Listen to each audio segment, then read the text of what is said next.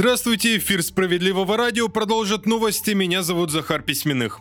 39% россиян внимательнее следят за своими расходами из-за роста инфляции. Об этом говорится в исследовании одного из финансовых маркетплейсов. Оказалось, что более трети опрошенных остро ощущают на себе рост цен и внимательнее планируют повседневные траты. При этом 53% респондентов заявили, что инфляция есть, она заметна, но не так критична. 8% рассказали, что вообще не заметили роста цен в России. Согласно оценке Центробанка, годовая инфляция в стране на 17 июля составила составила чуть больше 3,5%. Напомню, руководитель «Справедливоросов» Сергей Миронов не раз заявлял о том, что реальные цифры куда выше, и чиновникам стоит изменить методику оценки.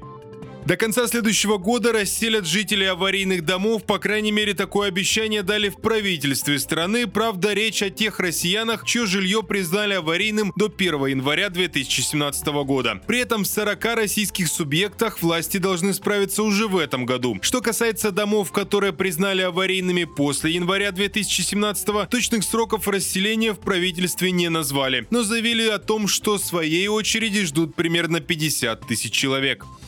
54% россиян удовлетворены качеством городской среды. Это данные нового опроса Всероссийского центра исследования общественного мнения. По словам руководства, в ЦИОМ за последние 6 лет этот показатель вырос почти в два раза, что должно внушать некоторый оптимизм. Прослеживается и четкая тенденция, чем крупнее город, тем больше удовлетворенность. Так в городах-миллионниках довольны качеством среды 66% жителей, в то время как в малых населенных пунктах всего 44%.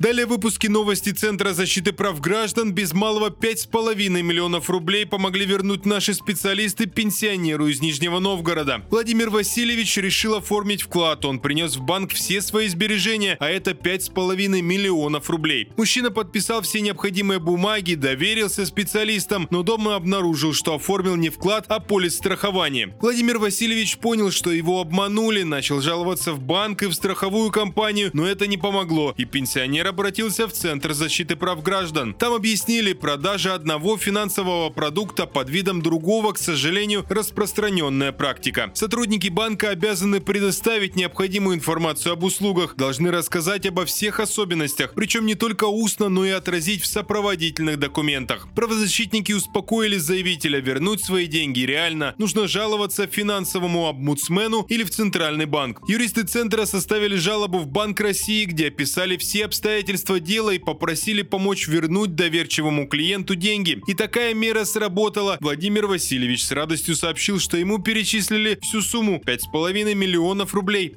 На этом пока все. Оставайтесь на волнах справедливого радио.